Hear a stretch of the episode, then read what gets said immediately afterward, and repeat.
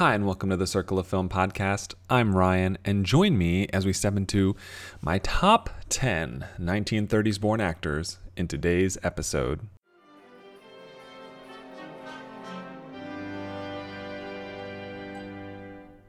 What's this? What's this? It's supercalifragilisticexpialidocious. What is this? What is this?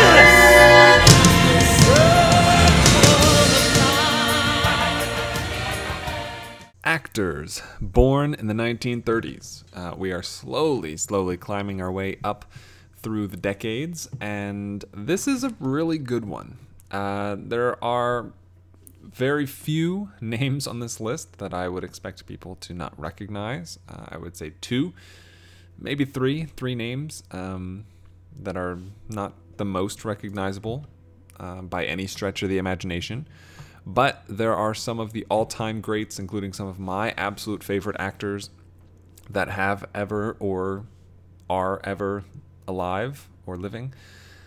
And it's it's a it's a strong strong list and every single person in this list is in the top 10 um, this uh, this decade's uh, near miss or number 11 is Dennis Hopper this time. Uh, Dennis Hopper, who is ranked 101st overall, uh, and I've seen 17 films that he's been in, including True Romance, Cool Hand Luke, and Rebel Without a Cause. Uh, a very, very good actor, but um, just and a lot of the movies I've seen from him bunch around the 60, 70 range, and you know, to be in the top 10, you really do need a higher concentration of, of films in the 90s and 80s more so than the 70s and 60s. So Tom uh, uh, Dennis Hopper, narrow miss, narrow miss for the 1930s top 10, uh, but he will have a fan, a great chance to to make it in next time that we do this episode. That being said, let us jump right in to this month's top 10 actors born in the 1930s. Countdown 10, 9, 8, 7, 6, 5, 4, 3, 2, oh no! Starting today's episode and today's top 10 list at number 10, we have an actor who has been awarded an honorary Academy Award from AMPAS uh, for his long, long tenure in the acting world. Born August 2nd, 1932, passing away December 14th, 2013, at the age of 81. Uh, born in Ireland, I have seen 16 films to this man's name with an average film rating of 69 even. He has been nominated for seven Acting Academy Awards, having won zero. He has a value of 10.5, a score of 71.83, to be ranked 86th overall. That is the great and one of my absolute favorite actors of all time, Peter O'Toole.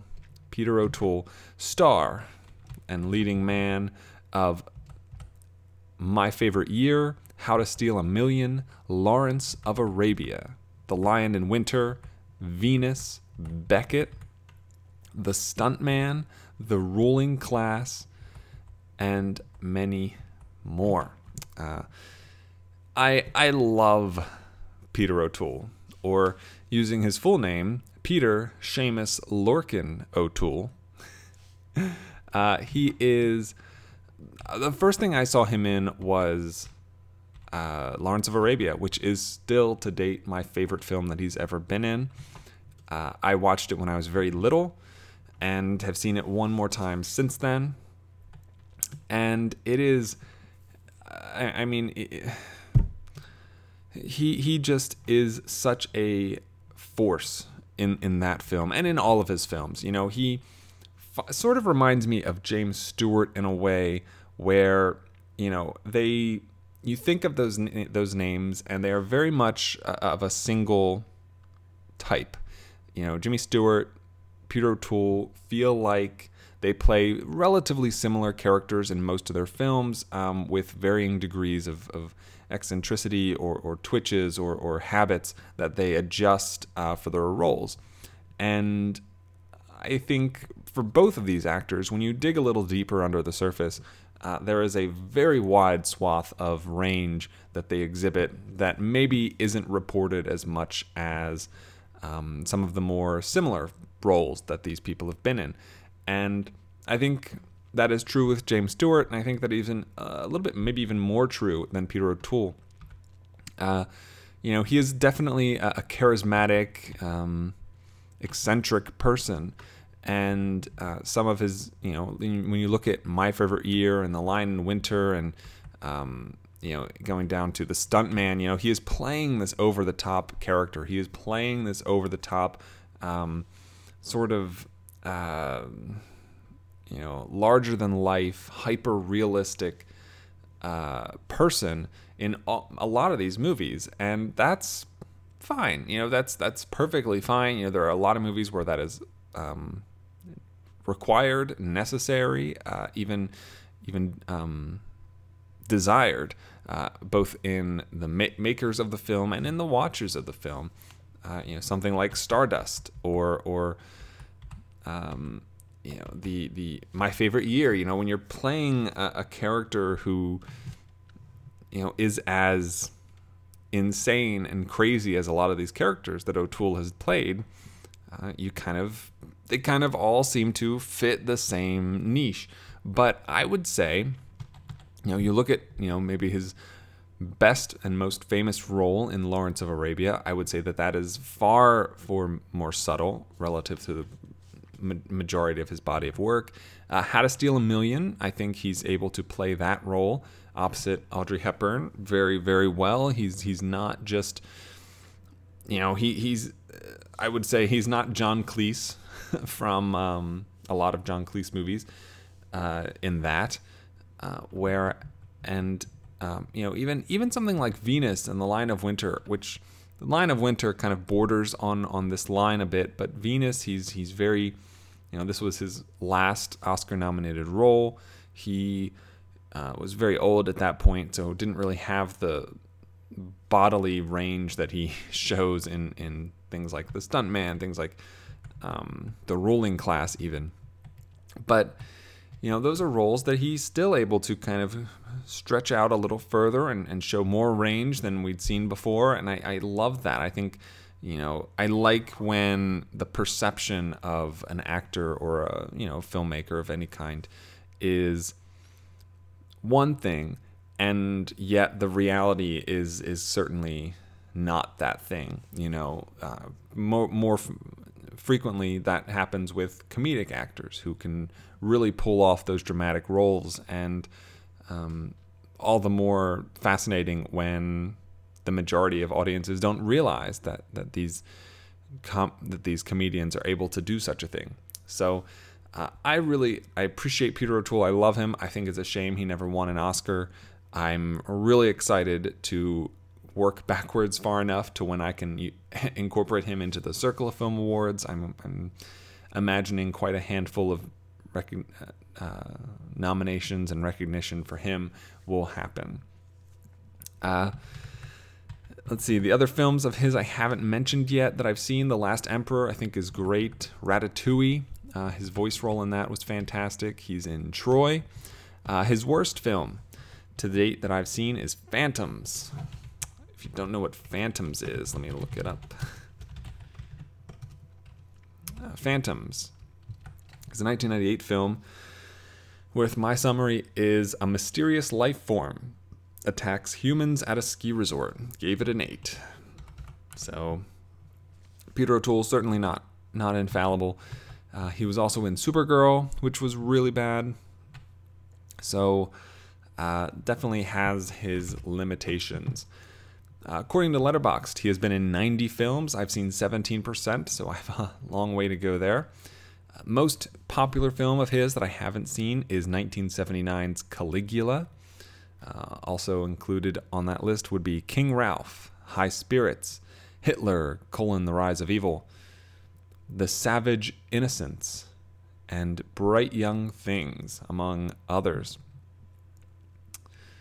Um, yeah, he's uh, he's got a lot of movies, and I'm excited to dig into more of them and, and really I don't know, hopefully see him rise instead of fall in the rankings. You know, he is is very at home going into more of a fantasy movie like Stardust, um, but he's still you know he he's definitely at his best in more of a Shakespearean epic style of film, and that is uh, preferred in my opinion. I think he's he's definitely at his best in those. So I hope to find a couple more of those to uh, discover along the way. So, number 10, ranked 89th overall, is Peter O'Toole. Peter O'Toole. Number 9, we move up quite a bit here. Uh, born December 28th, 1934, still alive uh, from the United Kingdom, a British actor. Uh, she is ranked 73rd overall with 25 film credits, an average film rating of 64.64, four Oscar nominations, and one Academy Award win for acting, a value of 13, and a score of 72.85, is Dame Maggie Smith. Known best for her roles in for her role in the Harry Potter movies as Professor McGonagall, uh, she rides those performances to great success on the spreadsheet. She is um, one of the few people in the top 100 of my acting list to have zero movies rated higher than an, nine, an 89, uh, with her highest film currently being an 88 at Harry Potter and the Prisoner of Azkaban. But it is her dense, dense uh, allotment of films that avoid being rated lower than a 50 that keep her this high. Only bet the, the worst film of hers that I've seen came out this year, and that is Sherlock Gnomes, in which she does a voice role. Uh, so it's unfortunate, dragged her down a bit, uh, kept her. Probably didn't knock her out of the top 50, but definitely out of the top 60 at, uh, I would assume, knowing how the numbers work. But she has been nominated four times for her performances in A Room with a View, um, The Prime of Miss Jean Brodie, which she won an Oscar for, Gosford Park, and Othello. All good films. Uh, of that list, A Room with a View is definitely my favorite, uh, ranking as her second best movie overall. It is difficult to parse through the Harry Potter films. Uh, she's been in Nanny McPhee Returns, the Best Exotic Marigold Hotel, The Secret Garden, Murder by Death, um, and Sister Act, among others. Uh, Hook as well, uh, if that is um, a film that you enjoy. I'm okay with it. But Maggie Smith is great. Uh, you know, obviously McGonagall can never, she'll never find a character more representative of her work than McGonagall. I, I think it won't ever even be close. And I think uh, that that's there's absolutely nothing wrong with that. I think she has definitely a fantastic body of work. She has 75 film credits on Letterboxd, so I've seen 33% of them. But just looking down this list of the ones I haven't seen, you have uh, 2015's The Lady in the Van, 1981's Clash of the Titans, Sister Act 2, The First Wives Club from 96, Agatha Christie's Death on the Nile from 78, Richard III, uh, 2012's Quartet, um, The Divine Sisters, uh, Divine Secrets of the Yaya Sisterhood, Evil Under the Sun from 82, California Suite from 1978, uh, and and so on and so on and so on. Um, Tea with Mussolini, Ladies in Lavender, The Pumpkin Eater, The VIPs, Oh, What a Lovely War, Travels with My Aunt, David Copperfield, etc., etc., etc. Huge list, long list, a lot of people, big names. And uh, Maggie Smith is just just timeless, timeless. Uh, you know, she broke out. I mean, obviously, she was very, very well known, very famous before being in the first Harry Potter movie, but which was you know 17 years ago. But you know, at that point, she was already 67 years old when that movie came out, which is crazy. And uh, she's, um, you know, that was a huge hit. You know, she was 67 when she had her biggest movie of all time, and that only served to, you know, be replaced the next year by Chamber of Secrets, and then by Azk- Prisoner of Azkaban, and then Goblet of Fire, and so on and so on. And uh, it's it's just it's fantastic, and I'm I'm very pleased by it. It, it led me to her and to more of her films, and, and watching a lot of her more older performances when she was younger, and you know she is just as fantastic of an actor uh, in her 30s as she is now in her 70s, 80s, and it's it's been great to have grown up with her as McGonagall, and now that I have passed over Harry Potter and it's finished, and I, I don't expect her to reprise her role in any of these Fantastic Beast movies or, or so on and so forth, but. Uh, it's it's been great to go back and really look at some of her older films and, and see you know where was everyone else's mindset you know when you're in your 30s 40s 50s and the harry potter movies are coming out and you've grown up with having seen all of these other um, roles that uh, maggie smith has played. So that is fascinating and and really enjoyable and uh, i look forward to hopefully seeing more movies of hers. I, I really uh, you know she's 84 no, she turns 84 in December and uh, still going. Still going. It's crazy. It's amazing. My number nine is Maggie Smith. Number eight. Number eight. We move up to number 63 overall.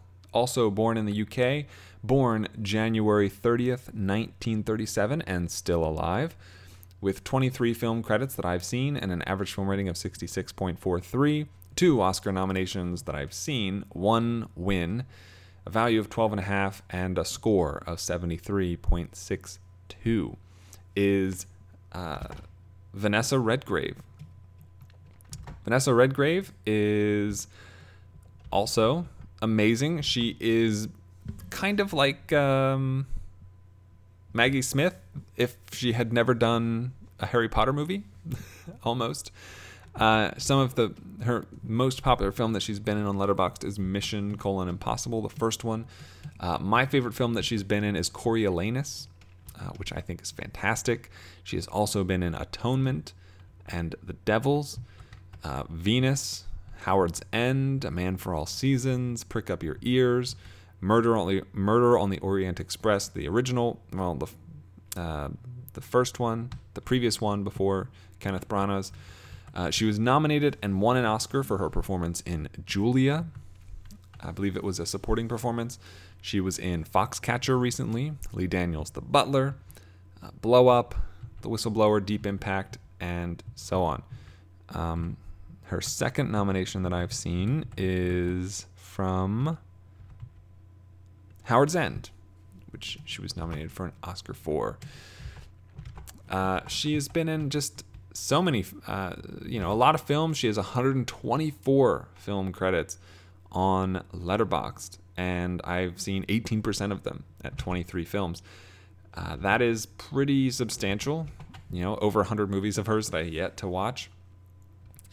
Uh, they're not all good. They're not all good. Um, some of the wor- weaker films of hers, uh, Good Boy, in which she plays a voice role, uh, about dogs that can talk.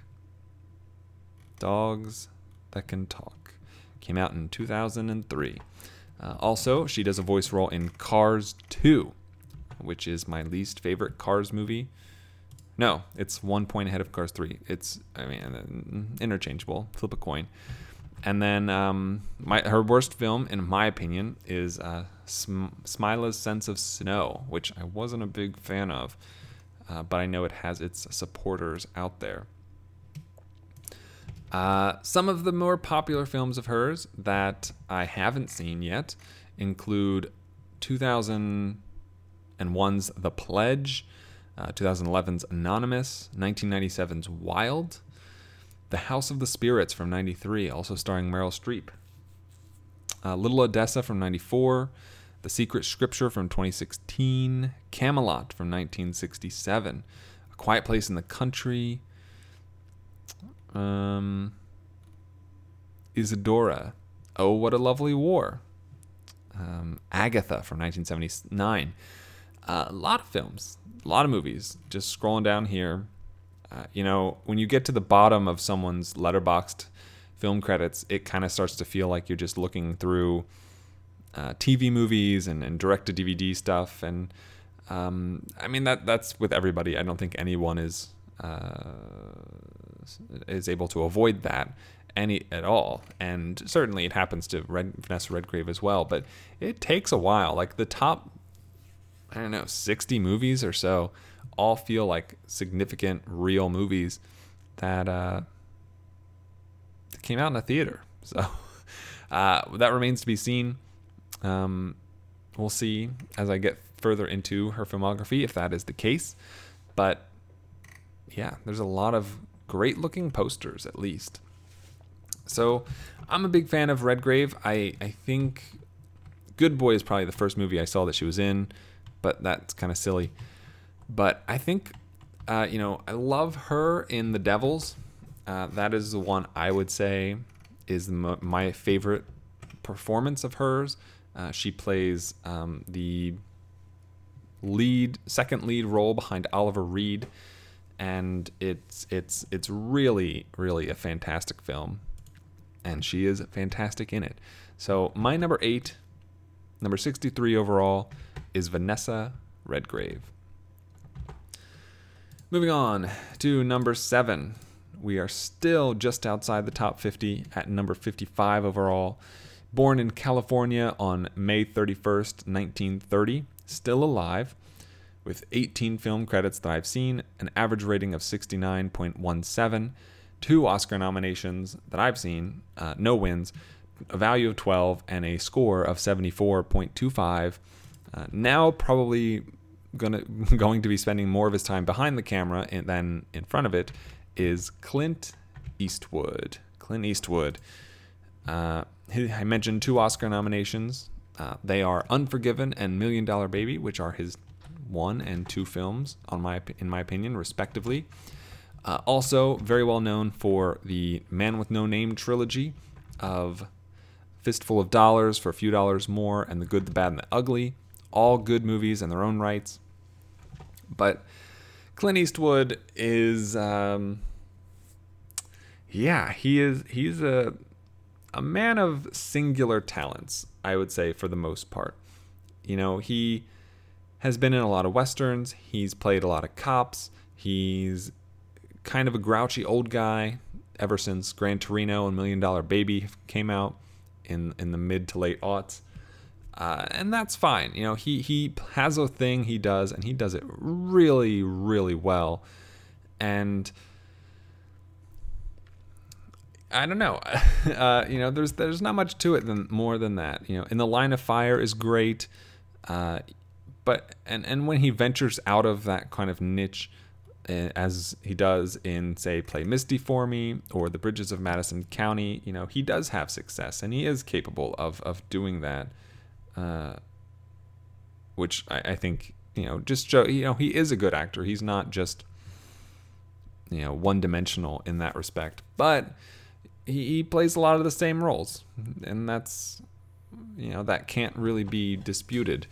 Um, he's got 104 credits on Letterboxd. I've seen 18, so that's 17% of his filmography. So I still have a long way to go uh, through a lot of a lot of his similar roles. Uh, you know, High Plains Drifter, Escape from Alcatraz, The Beguiled, uh, Magnum Force, Pale Rider, Thunderbolt and Lightfoot, Where Eagles Dare, Sudden Impact, Hang 'em High, The Enforcer, The Dead Pool, um, Bloodwork, Every Which Way But Loose, Two Mules for Sister Sarah, The Gauntlet, Coogan's Bluff. All of these films look, based on their poster, the exact same. uh, with, I mean, a couple of, uh, you know, Joe, Joe Kidd, um, the Eiger Sanction, The Rookie, True Crime, Any Which Way You Can, eh, you know, they all feel like they're going to be this very similar movies. They all feel like he's going to play a similar role. So, you know, I, I think there's definitely room for that to to open up, and I'll be pleased to see a little more nuance and layers to to my Clint Eastwood performances. But now, I, I you know, I mentioned that he's become more of a director lately. I am far more fascinated with his direct directorial efforts uh, than I am with his performances at this point. I've seen 15 of the films he's directed, uh, and I'm, you know, looking forward to seeing more of them. To be fa- to be honest, I think he's he's got a good steady hand behind the camera, and uh, I think it comes with just how much experience he has in, in acting and knowing film as well as he does. So I'm I like Clint Eastwood. I do. I, I think he's a tad overrated. A tad, just a tad. Remains to be seen. You know, I'll I'll re I'll look back at him and see what happens when I get my film count of his up into the 30s or so, and and we'll see if he's been able to maintain this this position that he's in. So uh, yeah, number number seven, uh, number 55 overall is Clint Eastwood. Clint Eastwood. Moving on to number six. We are taking a huge jump up to number six at 29th overall. We are in the top 30 for the top six people in this decade. Uh, that is pretty outstanding. Uh, you know, one fifth of the people in the top 30 were born in the 1930s. That's a lot. That's a, that's a strong showing. Or one sixth, I'm sorry, one sixth. Uh, this person, born in the United Kingdom, September 12th, 1931, with 24 film counts that I've seen, films that credits that I've seen, uh, an average film rating of 67.63, one Oscar nomination, no wins, 15 point value, and a score of 77.42 is none other than Sir Ian Holm. Sir Ian Holm. Uh, known famously as Bilbo Baggins in the Lord of the Rings films, uh, also very well known for his performance in Alien um, as the android Ash, and uh, also finding a lot of acclaim, not acclaim, but recognition in The Fifth Element. Uh, he was in Chariots of Fire, The Sweet Hereafter. Uh, he has been around. he has certainly been around. His single Oscar nomination came from his performance in Chariots of Fire, which I think is very, very okay. Very okay.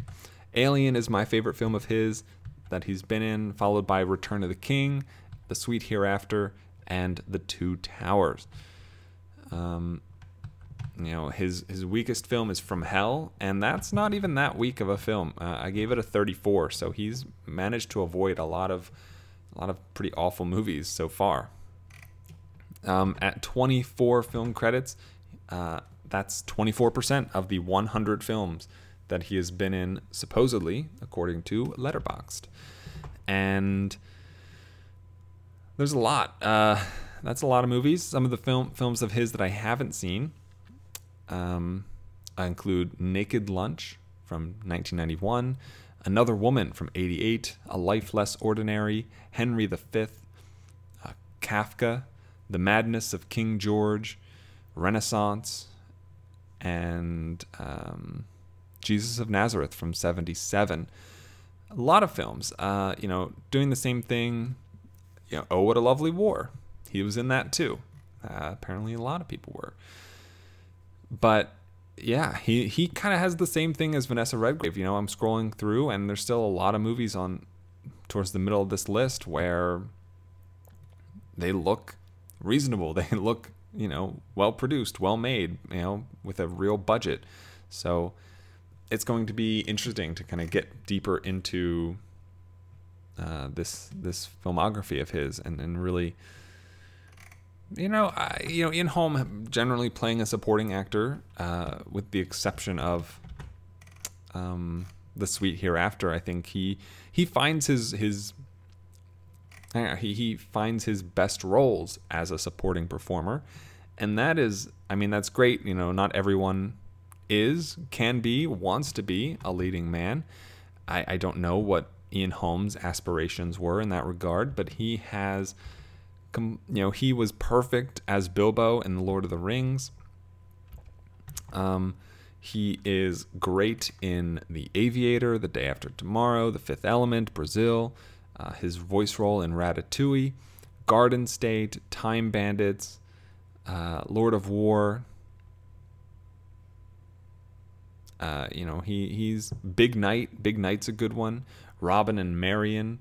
Uh, he he's been in a lot of movies and, and he he brings enough of a presence, enough of a what am I looking what word am I looking for? Uh, he just he pulls it off. He pulls it off, and he he never feels underserved in in that in those in those films in those smaller roles. He he's able to take what's given to him and make it feel like it's more than that. You know, he he expands upon some of these tinier roles in in a great way. So I'm a big fan of Ian Holm. Uh, he's uh, I don't know if he's got any new movies coming out. Um, looking on Letterboxd, he hasn't been in anything since the Battle of the Five Armies back in 2014. So uh, he may have been he may have moved over to um, television or the stage or just away from acting for the time being. So, which is a shame. You know, he's only been in four movies since Rat, including and since Ratatouille, and all of them are Middle Earth stories, uh, which, you know, hey, more power to him. He's he's totally earned the respite. So big fan of Ian Holm. Love him in Alien. Easily his best movie in my um, in my opinion, his best movie and and one of his best performances. Um, as Ash, who he he's fantastic as that android. So number six in 1930 in the 1930s, number 29 overall is Ian Holm. Ian Holm. Now we get to two people who uh, you probably don't recognize. I may have mentioned them before, but uh, they are definitely not names that you hear bandied around the water cooler. Uh, number five, in born in the 1930s. Number 28 overall, so just one spot above Ian Holm. Born October 24th, 1930 in California with 45, 45 film credits, an average film rating of 62.09 no Oscar nominations, a value of 18, and a score of 77.45 is Jack Angel. Jack Angel. Jack Angel, right. Uh, he is a voice actor, very minimal role voice actor. He has been in at least 60 films, according to Letterboxd, which I did the most of the work in tracking down and adding the credits to. Uh, I've seen 45 films. Some of them still aren't even on Letterboxd, but it is what it is. The most popular that I haven't seen is The Brave Little Toaster, followed by The Transformers, colon, the movie. Uh, yeah, he's he's a voice actor. That's pretty much it. And his voice roles include, but are not limited to, every Toy Story movie, Monsters Inc. and University, Beauty and the Beast, Cars, Bugs Life, Beetlejuice, Iron Giant, Aladdin, Finding Nemo, Artificial AI, Artificial Intelligence, Little Mermaid, Roger Rabbit, Hercules, Lilo and Stitch, Despicable Me 2, Noah, Tarzan, Hunchback of Notre Dame, Prince of Egypt, Treasure Planet, Ice Age 2, Lorax, Horton Hears a Who, Rescuers Down Under, All Dogs Go to Heaven, Jimmy Neutron, Boy Genius, and Balto, and more. Um, he is fits in that you know I have a couple handful of people who fit this role, including the next person on this list.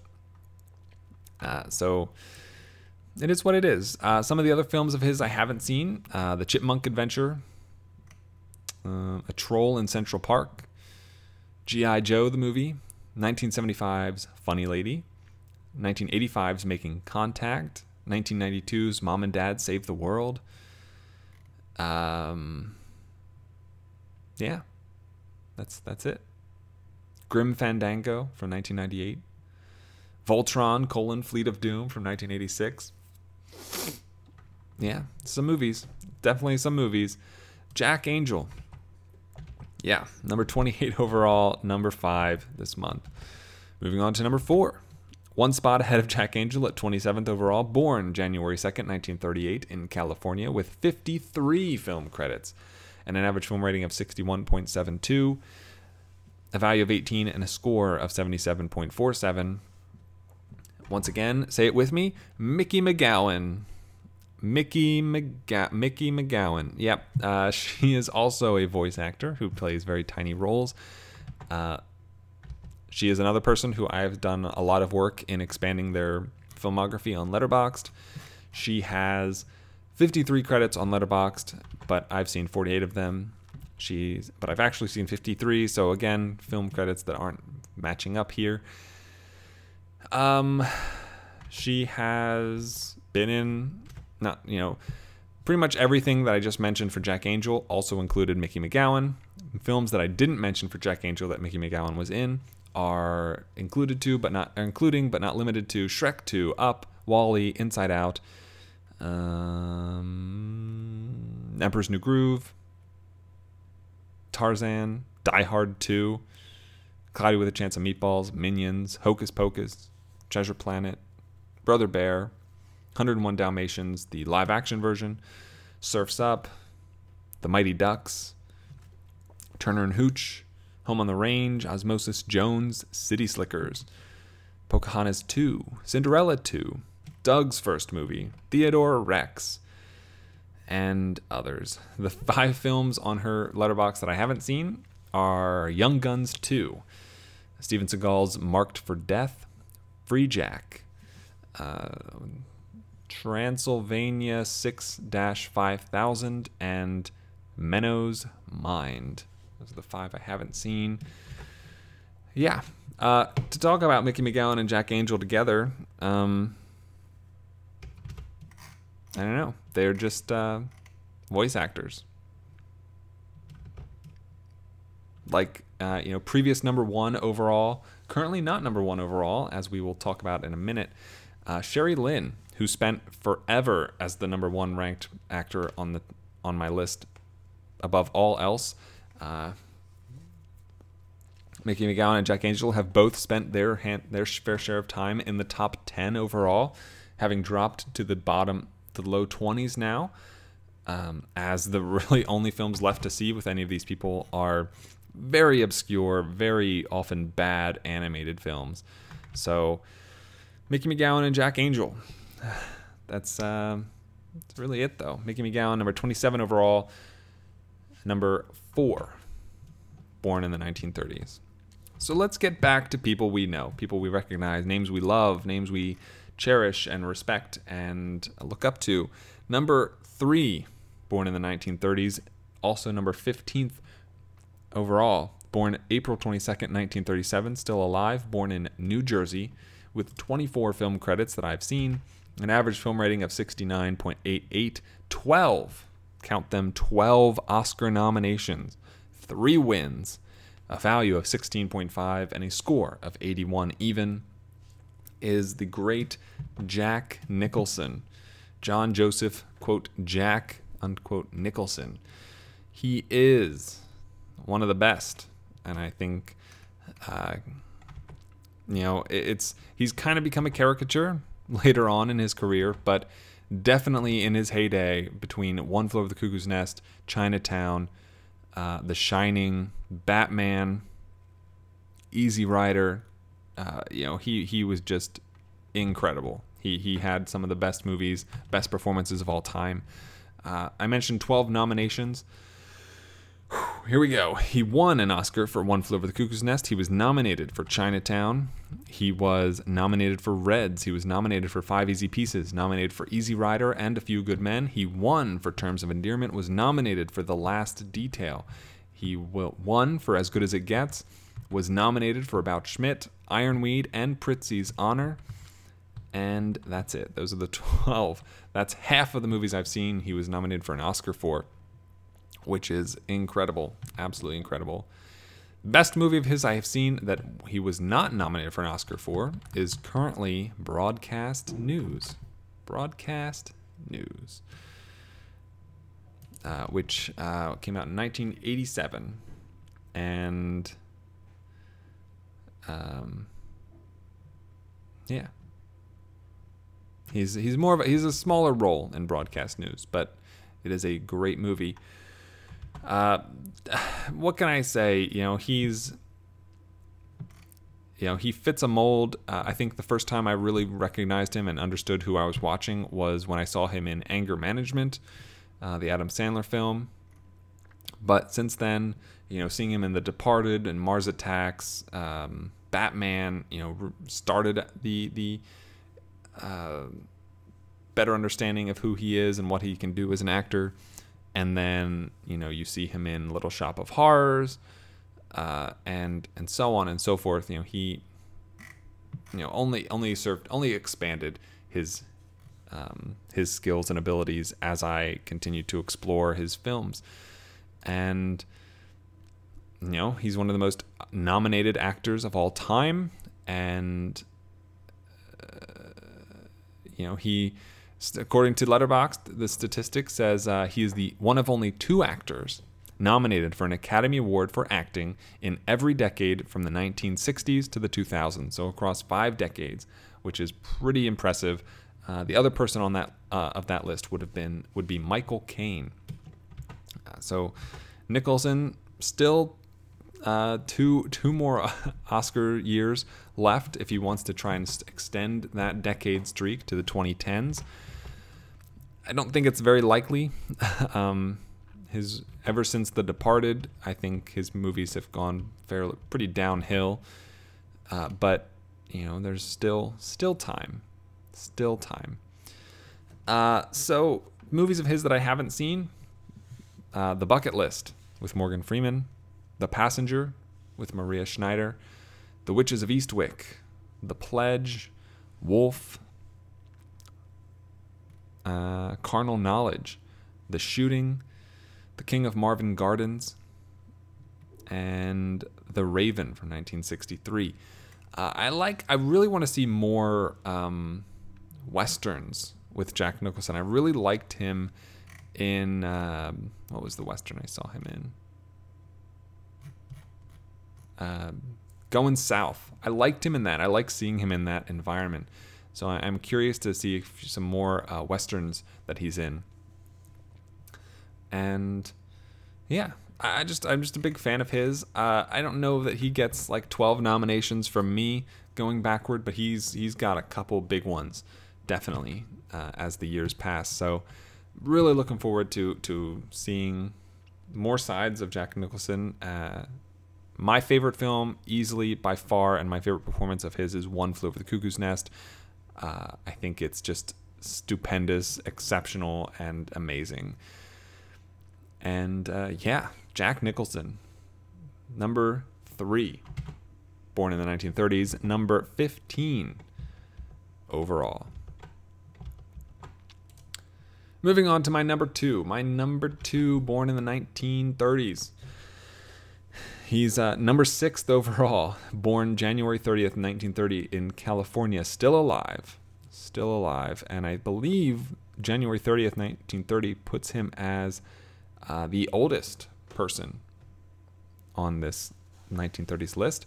With 22 film credits that I've seen, an average film rating of 71.14, four Oscar nominations, and two wins that I've seen, um, and a value of 18.5 and a score of 83.71 is the incredible Gene Hackman.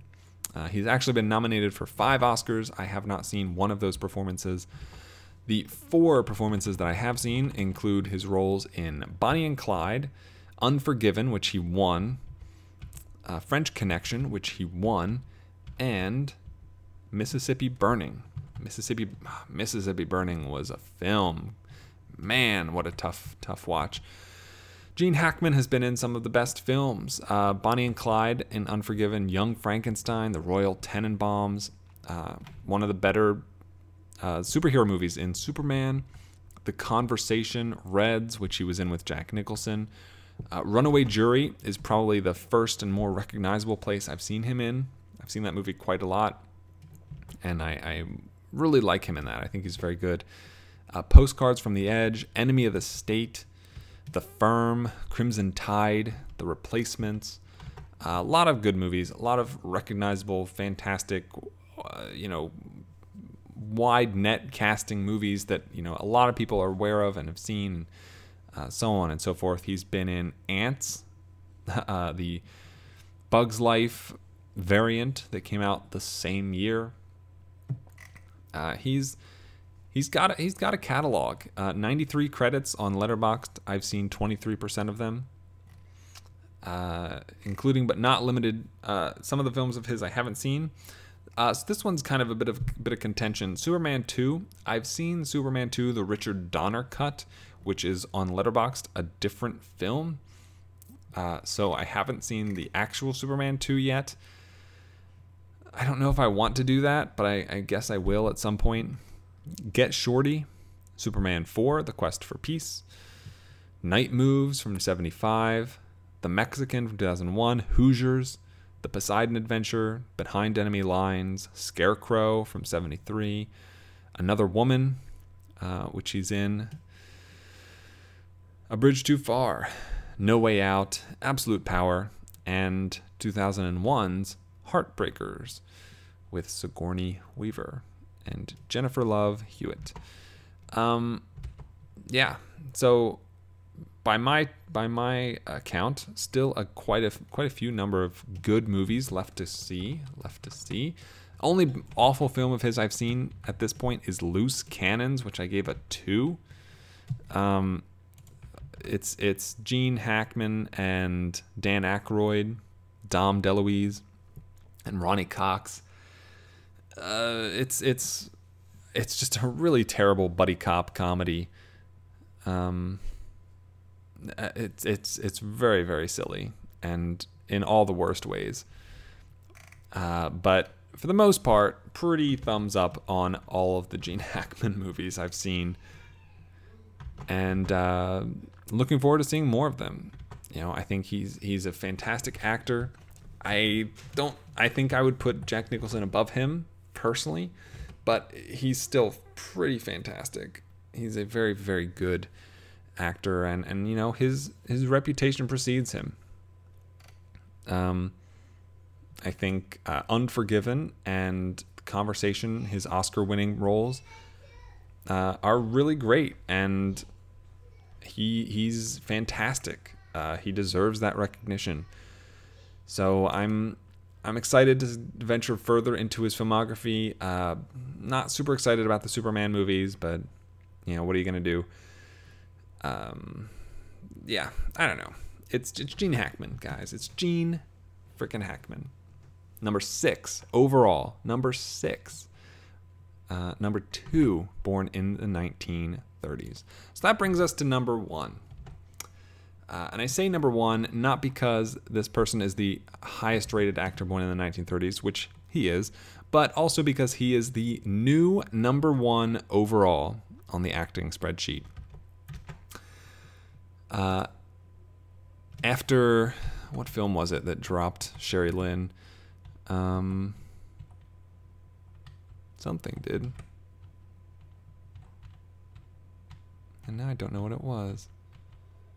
The Trigger Effect. The Trigger Effect dropped Sherry Lynn from first to third. And the beneficiary of that move is none other than born in Japan, December 13th, 1932, 10 film credits, and an average film rating of 88.4. To put that in perspective, the next person with an 80 plus average film rating is Kamatari Fujiwara, who's ranked 64th overall. Uh, it, it's it's obscene how highly rated uh, these films have, have been. And to that point, the lowest rated film in this actor's filmography that I've seen so far is a 79. Uh, it- yeah, it, it's it's pretty it's ridiculous. I don't. His value is a 17. His score is a 90.67. He is currently the only person with a score above 90. And that is the amazing Tatsuya Nakadai. Yes, Tatsuya Nakadai. He is a Japanese actor who has worked with uh, Kurosawa on Seven Samurai, Yojimbo, Sanjuro, High and Low, Ran. He has also worked with uh, Masaki Masaki Kobayashi on my one of my absolute favorite films of all time, Harakiri. He has been in two animated films as a voice role in The Tale of the Princess Kaguya and Belladonna of Sadness. And on top of all of that, he has uh, worked with Masaki Kobayashi on The Human Condition 1 and 2, uh, um, No Greater Love, and Road to Eternity. I've yet to see the third one, but I'm really, really looking forward to it. It is definitely soon to be seen. Uh, so these 10 films, all absolutely fantastic. the lowest rated one is Seven Samurai, uh, which I think is very good, but not great. Uh, so that kind of gives you a little bit of perspective of just just how ob- obscene uh, his his filmography is, in my opinion, and at this moment. Um, looking when you sort out on the spreadsheet, uh, people, anyone who hasn't had a movie rated under a 70, uh, the list is not very long, and the number of people in that club with more than five films total is four people. It's Mercedes McCambridge, who has been in uh, films like Giant, All the King's Men, Johnny Guitar, Suddenly Last Summer. Um, it is people like Taka- uh, Takeshi Kato, who has been in uh, Kurosawa films, Kamatari Fujiwara, who I mentioned before, Kurosawa films, and Tatsuya Nakadai. The other three people have only been in six films. Nakadai, the only person in more than six with ten. It, it's he kind of puts everyone else to shame uh, for the time being. That said, he has 107 film credits on Letterboxd. I've seen 9% of them, very, very tiny sample size. And looking through some of these, I'm sure, I am sure that there are bad films on this list. Some of these posters are pretty atrocious. Uh, but I have to get to them. And to get to them, you know, there are still some really well regarded, highly rated films to pass through, including Kwaidan, Kagemusha, uh, the third Human Condition film, Samurai Rebellion from 67, The Face of Another, The Sword of Doom. Uh, it, it, there's a lot of stuff left. And I, I think, you know, he is likely to stay at the top of this list for quite some time. And that's, you know, more power to him. You know, I'm, I'm really impressed by his performances.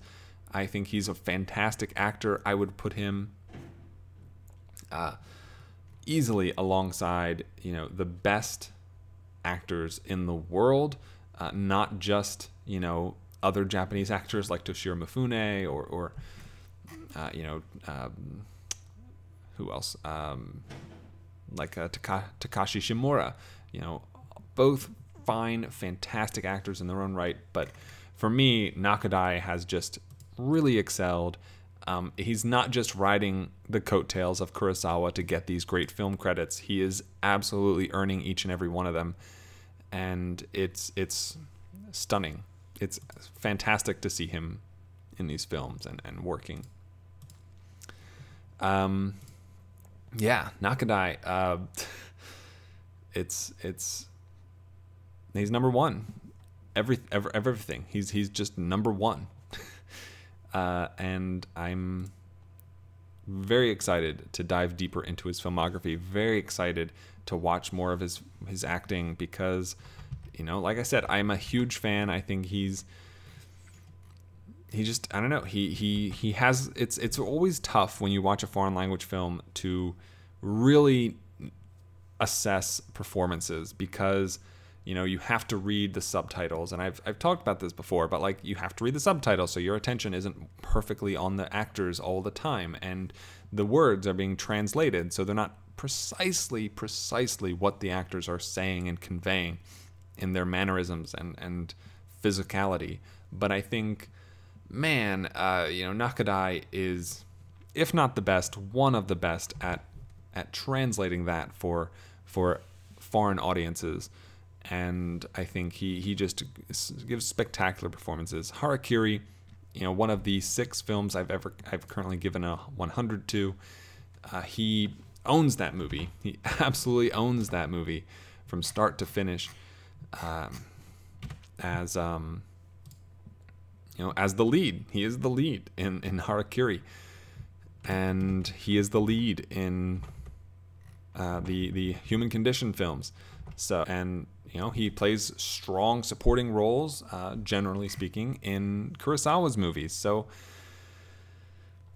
Tatsuya Nakadai, check him out. Really, he is he's quite something. So, um, he's my number one from 1930s. Number one overall. Just to run down the list one more time, give you a refresher of who was where and doing what.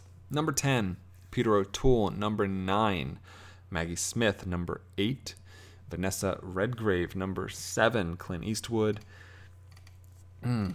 Number six, Ian Holm. Number five, Jack Angel. Number four, Mickie McGowan. Number three, Jack Nicholson. Number two, Gene Hackman. And number one, Tatsuya Nakadai. That is the top 10 actor list uh, of actors born in the 1930s as it stands right now. And that's it. We will one day revisit this list, see if anyone has changed, anyone has reordered themselves, anyone has broken in or fallen off. And uh, until that time, I just want to thank you for listening to today's episode. I really appreciate it. It means a lot. If you would like to check out more episodes, you can find those on circleoffilm.com.